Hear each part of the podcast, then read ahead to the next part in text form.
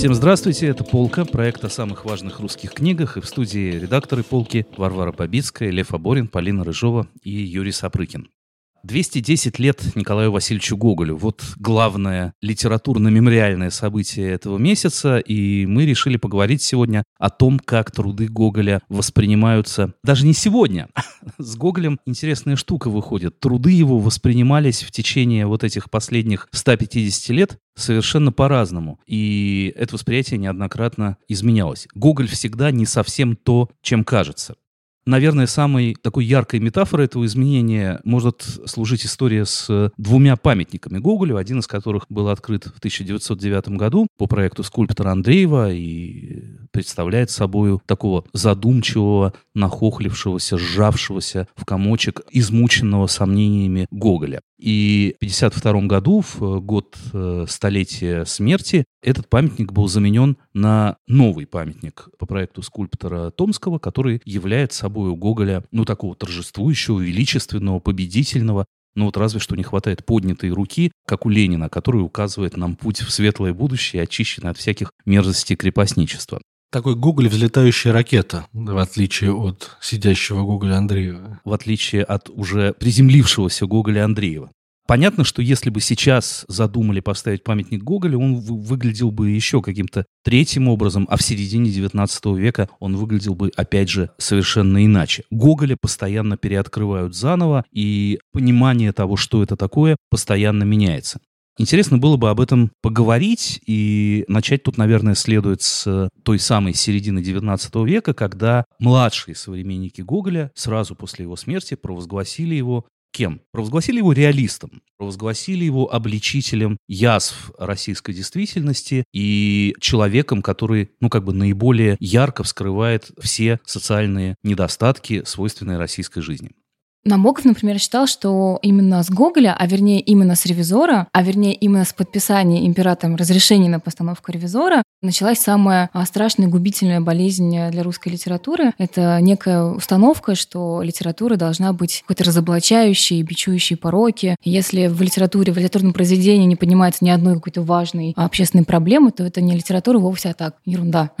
Да, недолгая история русской литературы к 1830 году, в общем, действительно не дала примеров бичевания, да, как сознательной установки автора, что литература должна именно что бичевать. Но вот буквально через 20 лет это становится общим местом, начинает пониматься как чуть ли не главная и не основная задача литературного процесса. Все-таки, что бы ни говорил Набоков, в этой установке есть какая-то доля фактической истины, потому что Гоголь, когда писал «Ревизора», вполне отчетливо ставил поставил себе задачу. Несмотря на то, что «Ревизор» – вещь очень смешная, и в ней довольно много мистических каких-то мелочей, которые могут увести нас в историю Гоголя мистика, да, о чем мы, видимо, потом еще поговорим. Именно социальная задача ревизора для самого Гоголя стояла на первом месте. Понятно, что он ее понимал не как социалистический реалист и, наверное, даже не как Белинский, который, собственно, и придумал Гоголя, бичующего пороки, и потом страшно возмутился, узнав, что Гоголя увело в какую-то совершенно другую степь. Но Гоголь, который пытался в «Ревизоре» собрать все мерзкое, все плохое, что есть в России, и, как сейчас любят говорить, высмеять это одним махом на одной сцене. В соцсетях да. высмеяли человека, выдававшего себя за ревизора. Да, городничего сквозник Мухановского высмеяли в соц соцсети. Совершенно верно. А точно ли это имеет отношение к какой-то политике или социальной повестке? Может быть, это просто высмеивание чего-то очень человеческого, как анекдот? Я даже не применила бы к этому глагол высмеивания, потому что Гоголь, конечно, конечно же, занимался бичеванием пороков, но оно начиналось с самобичевания. Основное содержание его нападок был он, он сам. Да, Гоголь был большой флагелят, что называется, и когда ревизор достаточно успешно прошел, ему показалось, что это был полнейший провал. Ему показалось, что публика совершенно его не поняла, потому что сам он ожидал от реакции на ревизора, что Россия в одночасье изменится. Становятся оковы тяжкие падут, и что э, Россия духовно обновится, увидев весь тот ужас, который в ней творится. А это было принято как просто новаторская комедия, действительно очень смешная и действительно небывалая, но явно недостаточно для того, чтобы сдвинуть горы, которые, как казалось Гоголю, он один призван сдвинуть. Да, но тут есть тонкая грань между социальным и морально-этическим, потому что, конечно, может быть, не современники Гоголя, но его последователи и продолжатели понимают того же самого ревизора или мертвые души как что-то вроде блога Навального, извините за сравнение, ну, то есть разоблачение жуликов и воров, буквально-таки. Чернышевский, Добролюбов, народники именно так и рисуют смысл гоголевского творчества. А для него самого, опять же, если верить самоописанию писателя, можно ли верить самоописанию писателя, это другой вопрос. Но для него самого это же было не высмеивание чиновников, а высмеивание пороков, свойственных человеческой душе. То есть в образах этих чиновников, по его собственному определению, просто были представлены некоторые страсти, которые человек в себе должен изживать. Он и это тоже сразу переводил на язык нравственно-религиозный. Совершенно верно. Когда Гоголь пишет через несколько лет финал «Ревизора», где он буквально в аллегорической форме это все разъясняет, так ничего и не понявшей публике, это тоже производит такой мелкий скандал, потому что принять Гоголя аллегориста, возвращающегося как бы в 18 век, не в состоянии даже самые преданные его читатели, например, Михаил Щепкин, который отказывается играть эту маленькую пьесу. Несмотря на то, что, казалось бы, грех жаловаться на критиков времен Гоголя, но у них была очень уж заострена общественно-политическая повестка. Они настолько, настолько отказывались воспринимать это какое-то духовно-христианское измерение всего того, что писал им Гоголь, что Гоголь в отчаянии обращался, как мы сказали бы сейчас, как это воспринимали его современники часто, к слишком уж лобовым методам объяснения своей совершенно не политической, а, а в общем-то, религиозной скорее повестки. Ну, мне кажется, что в школе, насколько я помню, вот примерно две ипостаси Гоголя Гоголя преподаются. Первый — это такой украинский сказочник, забавный и милый, а второй — это основоположник натуральной школы, э, разоблачитель, писатель, поднимающий важные социальные проблемы и так далее. И это тоже, конечно, идет от времени торжества социалистического реализма, то есть в некотором роде вот этот второй памятник скульптора Томского — это и есть Гоголь бичующий, Гоголь разоблачающий. Гоголь, Гоголь который... с обложки учебника. Да, Гоголь с обложки учебника. Гоголь, который гоняет, тычет острой палкой крепостников и продажных чиновников. Тут хочется заметить, что, конечно, социалистический реализм первое, что нам приходит в голову, вот вся эта Гоголь школьной программы, образ галереи чиновников в мертвых душах, все это понятно. Но, как ни странно, такое отношение к нему культивировалось и тогда, когда, казалось бы, должно было торжествовать совсем другое. Например, в 1890 году, когда, казалось бы, должен уже расцветать декаданс, когда должны писатели и критики обращать внимание на совсем другую сторону Гоголя. Иннокентий Анинский, тот самый Анинский, который один из предтеч символизма, который пишет такие глубоко символистские, мистические стихи, как, например, «Скрипка и смычок», вот этот самый Анинский выступает с докладом о фантастическом у Гоголя. Фантастическом и в комическом смысле, и в смысле мистическом и страшном. И вдруг оказывается, что для Анинского и страх хамы Брута в Ви, и приключения с носом майора Ковалева, например, все это тоже элементы социальной литературной стратегии Гоголя. Через страх хамы Брута Гоголь хочет показать здорового, простого, неотягощенного какими-то мистическими страданиями человека, который умирает, когда какая-то мера мистики превышает его норму, то есть Хамабрут, он такой совершенно нормальный человек, и Гоголь как бы пытается понять, что нужно нормальному человеку, чтобы все-таки сойти с ума от ужаса. А нос майора Ковалева – это то самое происшествие, которое способно разбередить, как пишет Анинский, такое затхлое болото пошлой петербургской чиновной жизни. Он сравнивает эту самую жизнь с каким-то аквариумом, где живут всякие морские гады, и вот стоит сторожу аквариума в зоопарке пошевелить в этом аквариуме палкой, как этот сонный мир оживает. Вот в роли такой палки по Анинскому выступает скандальное происшествие с носом майора Ковалева. И это говорит человек, который играет не последнюю роль в становлении именно российского литературного мистицизма в переводе внимания к тонким вещам, не имеющим прямого отношения к социальной повестке. Ну а потом начинается Серебряный век, который Гоголь видит совершенно иначе. И Розанов, и Бердяев, и все символисты и декаденты пишут о том, что мало того, что Чернышевский и Добролюбов его неправильно поняли, а сам Гоголь себя неправильно понял, он сам себя не понимал смысл его текстов и его творений совершенно не в том, как он для себя его определял. Природа его таланта другая. Природа его таланта в том, что он видит именно что, как сформулировал этот Розанов, видит не человеческое в человеке, видит э, небытие, видит пустоту, которая лежит в сердцевине России. Или, как писал Бердяев в статье «Духи русской революции», он замечает те нечеловеческие черты в русской душе, ту ее недопроявленность и несформированность, каких-то злых духов, которыми одержима русская душа, и которые позднее проявились и в революции в том числе. Интересно, что по Розанову, опять же, вот эта интерпретация Гоголя как реалиста и обличителя пороков, она неправильная, но она и стала фактом общественной жизни. Она сделала его фактом общественной жизни. Она имела самые значимые последствия. Гоголя прочитали неправильно, но именно из-за этого, именно в этом неправильном прочтении его тексты стали силой, заставившей Россию ненавидеть себя увидеть в себе вот эту пустоту и неправильность, которая и привела потом к разрыву между интеллигенцией и властью, и к революции в э, итоге. Даже уже сатирики революционно-демократического, так сказать, направления охотно пользуются гоголевскими открытиями в том, что смешное и страшное идут рука об руку. У Салтыкова-Щедрина и у Сухово-Кобылина полно чертовщины, полно каких-то гротескных макабрических деталей. Выясняется, что ужас который у Гоголя прорывается буквально из каждой щели, тоже можно воспринять как средство на каких-то преобразований. Интересно, что Розанов вспоминает известный эпизод, когда Пушкин, прочитав «Начало мертвых душ», сказал «Боже, как грустна наша Россия». И по Розанову Гоголь открывает вот эту неизбывную грусть российской жизни и для современников, и для следующих поколений, и для Пушкина в том числе. Он впервые дает понять, что жизнь в России абсолютно невыносима. И именно это и стало некоторым фактом из которого выросла и дальнейшая социальная критика, и разрыв между интеллигенцией и властью, и революция в конечном счете. И вся драматургия российская, например, и Островский, и Чехов, и так далее, и так далее, она вырастает, конечно, не из Бориса Годунова, а из ревизора, из вот этого бичевания российской пустоты и э, неизбывной грусти.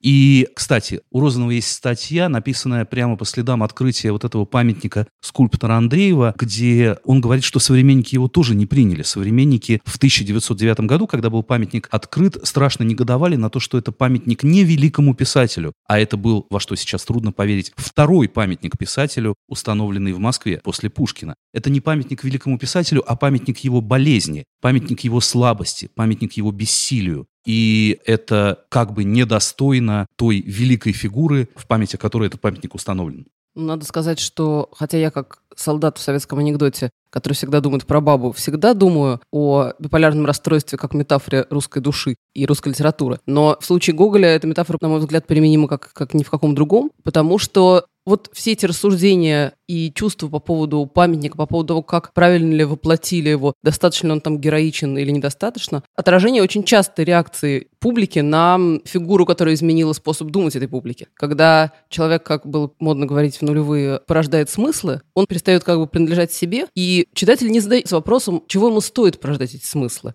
И, например, говорит Гоголь, как ты мог не дописать «Мертвые души» или написать сравнительно с первым слабый второй том? Как ты мог написать эти позорные переписку с друзьями, которые не стоят твоего гения и прочее, прочее. Ему отказывают в возможности быть слабым, при том, что весь этот гоголевский мистицизм, демонизм и вообще абсурд, юмор все то, в чем он вышел за предел обычного взгляда, показав, например, Пушкину как грустна наша Россия, эту способность он получил в силу каких-то своих э, душевных, мучительных процессов, которые делали его слабым, делали его скрюченным. Но тут уже, если мы ходим в историю его душевных переживаний и, очевидно, душевной болезни, которая у него была, хотя современный врач, я не знаю, поставил бы Гоголю какой-то диагноз или нет, но мы знаем, что в именно семейной истории Гоголя история душевной болезни прослеживается. О ней писал сам Гоголь применительно к своей матери. Этому были подвержены его сестры, которые, как я ровно сегодня прочитал, одна из сестер заставляла ночью дворню выходить на улицу и плясать под музыку. Да, то есть ну, вот такая была какая-то странность.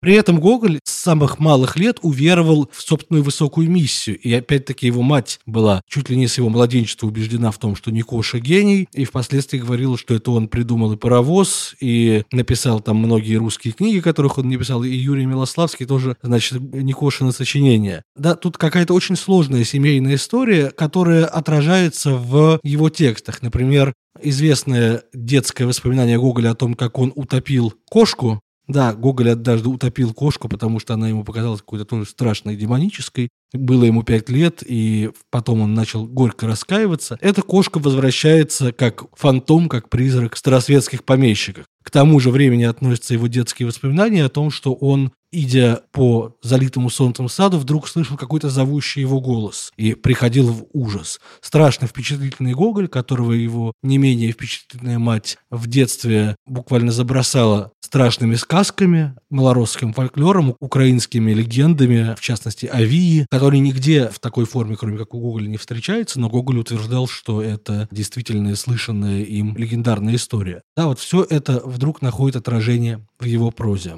К вопросу о ВИА я думал о том, а как бы мог сейчас выглядеть памятник Гоголю, вот что сейчас в Гоголе интересно. И тут я должен признать, что отечественная киноиндустрия при всей своей слабости и неконкурентоспособности с Голливудом, она все-таки с Гоголем сыграла интересную шутку, потому что Гоголь сейчас, в 2019 году, для массового читателя и зрителя, это прежде всего создатель хорроров или, может быть, даже герой хорроров вот все эти ужастики по Вию или фильмы типа «Google. Начало», они превратили Николая Васильевича в э, фигуру, ну, что-то вроде героя клипа модной певицы Билли Айлиш. Такую тень, вокруг которой летают летучие мыши, нависают какие-то вампиры, чудовища. Вот, и все это погружено в такую мрачно-готическую атмосферу. Вот как-то так, наверное, мог бы выглядеть сегодня памятник Гоголю. Да как бы не в героя клипа Мэрилина Мэнсона, а не Билли Айлиш, которая, безусловно, играет в это на более поверхностном уровне, но действительно вот этот образ юркого и худенького Гоголя из фильма «Гоголь. Начало», который, надо сказать, совершенно выглядит не так, как выглядел молодой Гоголь. Вот эти длинные волосы и усики – это образ Гоголя уже даже после «Ревизора», и это образ Гоголя сороковых. В 20-е Гоголь выглядел совершенно не так, но для персонажа комикса, которым является этот Гоголь из современных фильмов, это, конечно, совершенно не важно. Мне кажется, такая трактовка, она вполне имеет право на существование, потому что если мы даже не берем в расчет вот этот лубочный э, какой-то хоррор, хотя это в «Вечерах на хуторе близ она, безусловно, присутствует. Но даже и в других э, произведениях Гоголя, более поздних, ведь есть э, вот этот вот э, хоррор просто в более метафизической плоскости, да, например, если мы рассматриваем трактовку, что Чичиков это черт, а герой Шинели это призрак, да, то в принципе все встает на свои места. Хорошо, если Гоголь автор страшилок, то что же это за страшилки? Они тоже были разные, и страшная месть совершенно не равняется мертвым душам. Природа страха и природа чудищ, которые там явлены, она какая-то совершенно разная. Ну, у него есть э, карнавальная жуть, вечера на хуторе и прочее. Но, как справедливо заметила Полина, главный черт гоголевский – это Чичиков. А главное, что мы знаем о Чичикове, это то, что каждому из нас следует поглядеть в зеркало и спросить себя, не Чичиков ли я. И главное его свойство – это пошлость. Это пошлость, которая плотно войдет в русскую литературу, едва ли не тоже с Гоголем. На самом-то деле ее будет всячески склонять на Набоков впоследствии, сделать ее главным демоном 20 века. Главным вдохновением 20 века. Глав, в каком смысле, да. Вот эта округлая легкость и пустота, оторванность от э, какой-то глубины и понимания жизни, легкость в мыслях необыкновенная. Вот так Набоков интерпретирует эту чичиковскую пошловатую особенность. Легкость в мыслях — это Хлестаков, да, которого Набоков как раз очень любит и считает, что это один из последних, наверное, веселых демонов Гоголя. Он блестящ уже одной своей изумительно найденной фамилией, пишет Набоков. А Чичиков это уже черт немного другого пошиба, это черт безликий, в котором действительно каждый, как Варя говорит, может найти собственные черты, как в зеркале. Чичиков похож на персонажа какого-то рассказа Рэя Брэдбери, марсианина, который при встрече с любым человеком принимает образ его дорогого и потерянного. Чичиков становится отражением каждого из, например, помещиков, с которым он ведет переговоры. Это некоторое его дипломатическое свойство, он таким образом добивается своего. Но отчасти это его свойство отсутствия индивидуальности какой-то. То есть Чичиков — это солярис. Это да. э, некоторое фантомное облако, фантомный океан, который порождает для каждого собеседника то, чего тот больше всего боится, или то, о потере чего тот больше всего сожалеет. И вообще все тексты Гоголя, в принципе, это про солярис. То самое зеркало, на которое нечего пенять, коли рожа крива. Да. Мне кажется, вот пустота — это ключевое слово для понимания Гоголя. Вот не зря Розанов его так сильно демонизировал, потому что больше всего он на свете боялся пустоты, смерти и вот этого вот небытия. Человек с черной звездой внутри, как пишет Розанов. Да, а Гоголь, а Гоголь именно и представляет э, для Розанова вот это сосредоточие как бы пустоты. И он даже анализирует его стиль, ну как бы, ну где идеи у Гоголя, где какая-то мысль у Гоголя, там этого нет. Сейчас я чувствую, что Варя хочет поспорить. Ну то есть есть потрясающий стиль, есть анекдот в виде сюжета. А как бы какой-то темы, идеи, мысли, по крайней мере, Розанов у Гоголя не видит. Поэтому Гоголь предстает для него чем-то призрачным, бестелесным, несуществующим. А при этом Набоков, например, видит, наоборот, в Гоголе абсолютную телесность. То есть он говорит, что вся проза как Гоголя сделана из плоти, да, то есть про живот, очень много про нос, то есть это, собственно говоря, про тело. Носы и веселят нас, и печалят, Да, как да, пишет да, да, Набоков. да. В России особенно. Я сначала не очень понимала, почему настолько разное восприятие Гоголя, да, Розановым и Набоковым, да, хотя это же про разные вещи. А потом поняла, что и вся эта физика, она же тоже про, собственно говоря, про смерть, да, про несуществование. То есть жизнь, вот эта вот живиальность Гоголя, она тоже, собственно говоря, про... Это намек на будущее небытие, не знаю. Да, Гоголь завещает не хоронить себя, покуда не появятся явные признаки разложения. То есть Это покуда... просто фобия. Но я хотела не то, чтобы поспорить с Полей, я хотела, может быть, в сторону сказать, что мне странна эта формулировка, что у Гоголя нету мысли, нету идеи, потому что вопрос в том, а что нам обязательно нужна эта Нет, идея? нет, нет. Во-первых. Во-вторых, у Гоголя, бе- безусловно, были идеи, они были очень прямолинейно изложены в ряде текстов. Другой вопрос, что когда он шел по этому пути, когда он выключал свой абсурдистский инструмент языковой и хотел, ну хорошо, говорил он, публика, ты не можешь воспринять в такой форме даже мою пьесу «Ревизор», поэтому я напишу вторую странную маленькую пьесу, которая должна пояснить смысл «Ревизора». И, конечно, сама по себе, хотя там есть прекрасные формулировки, вроде формулировка «господин беззаботный насчет литературы». Э, Это театральный разъезд. Да, тем не менее- А, а было, было еще и финал «Ревизора». То есть он две пьесы написал. Да, он пишет что-то прекрасное, а потом в каком-то смысле убивает очарование, раз за разом пытаясь нам вдолбить, как это прямолинейно нужно понимать. А прекрасно, прекрасно в силу своей сложности и именно абсурдизма, и это как поэзия, которую прямолинейное понимание, в общем-то, убивает. Да, безусловно, идеи были, но как только его посещает какая-то идея, она тут же убивает любую художественность, тут же портит саму природу его таланта.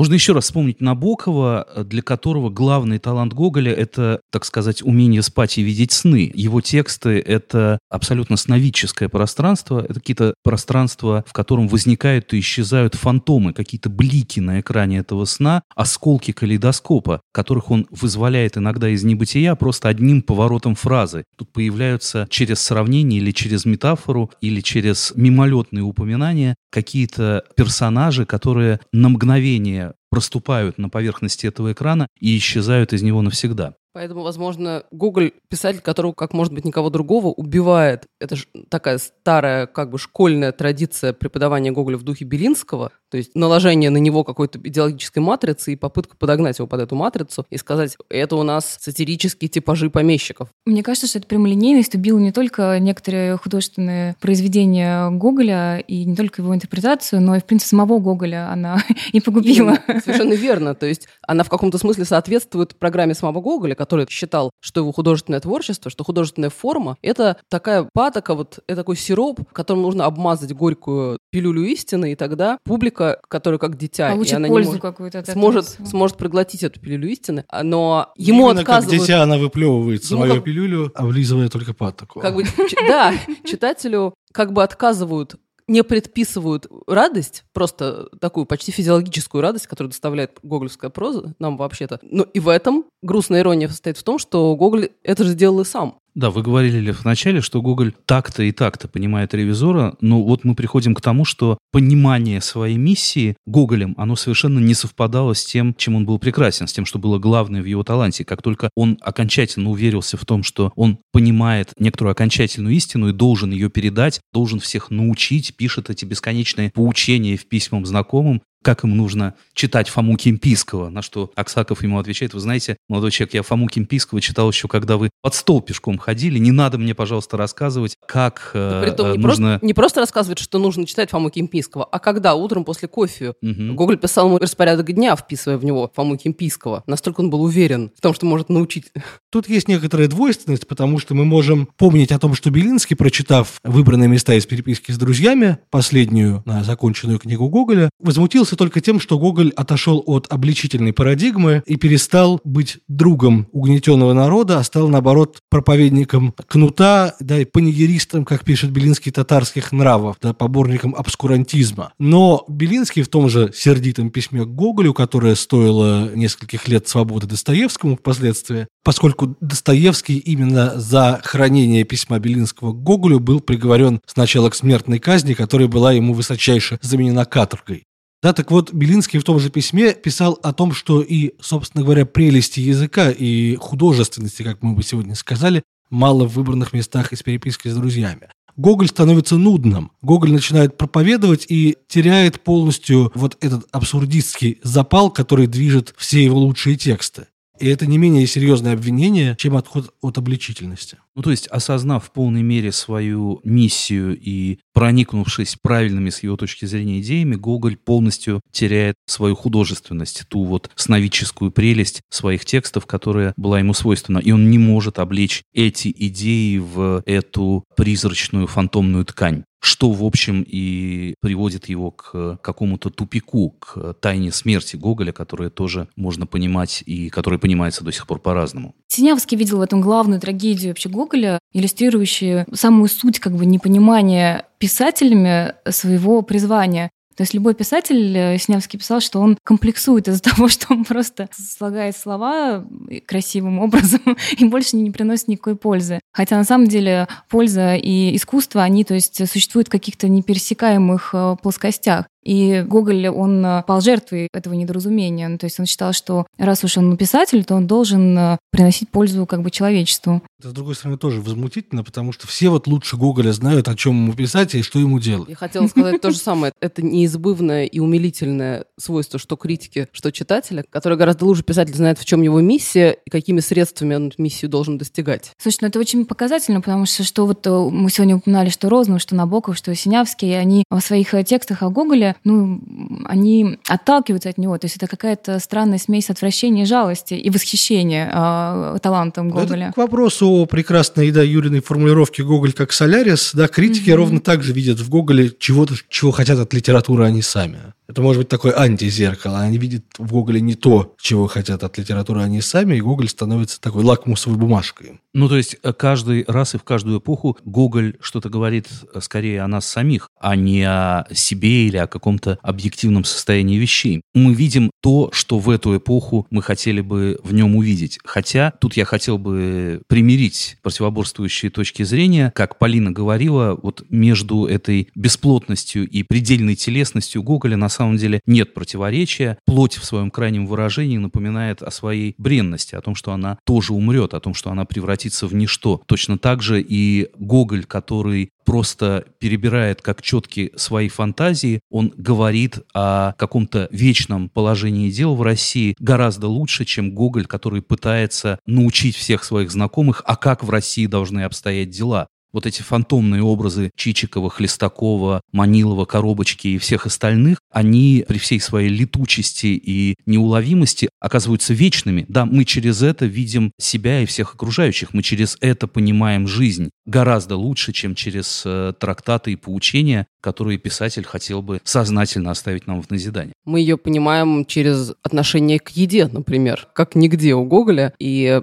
он например, в этом, в, в, в своих гастрономических пассажах предельно физиологичным, можно сказать, потому что это все про жизнь в ее еда, как становится прям метафорой жизни, и при этом мы все время понимаем, все вечностью, вечностью жерлом пожрется. И возвращаясь к истории с памятником и к вопросу, как бы мог выглядеть памятник Гоголя, я бы хотел снова процитировать Розанова, который говорит, что настоящий памятник Гоголю должен выглядеть не как потому что мы ценим в Гоголе, и мы видим в Гоголе то, что не поддается никакой визуализации, не поддается никакому воплощению в камне. Мы видим какую-то текучесть духа и причудливость фантазии, которая не может быть отлита в бронзе и в металле. Тот самый Солярис и ту самую способность порождать фантомы или порождать образы, близкие нам в каждую отдельную эпоху, которую невозможно поставить на углу бульвара так, чтобы она простояла там 300 лет в неизменном состоянии. Памятник Гоголю каждый раз разный, и каждый раз мы создаем его сами.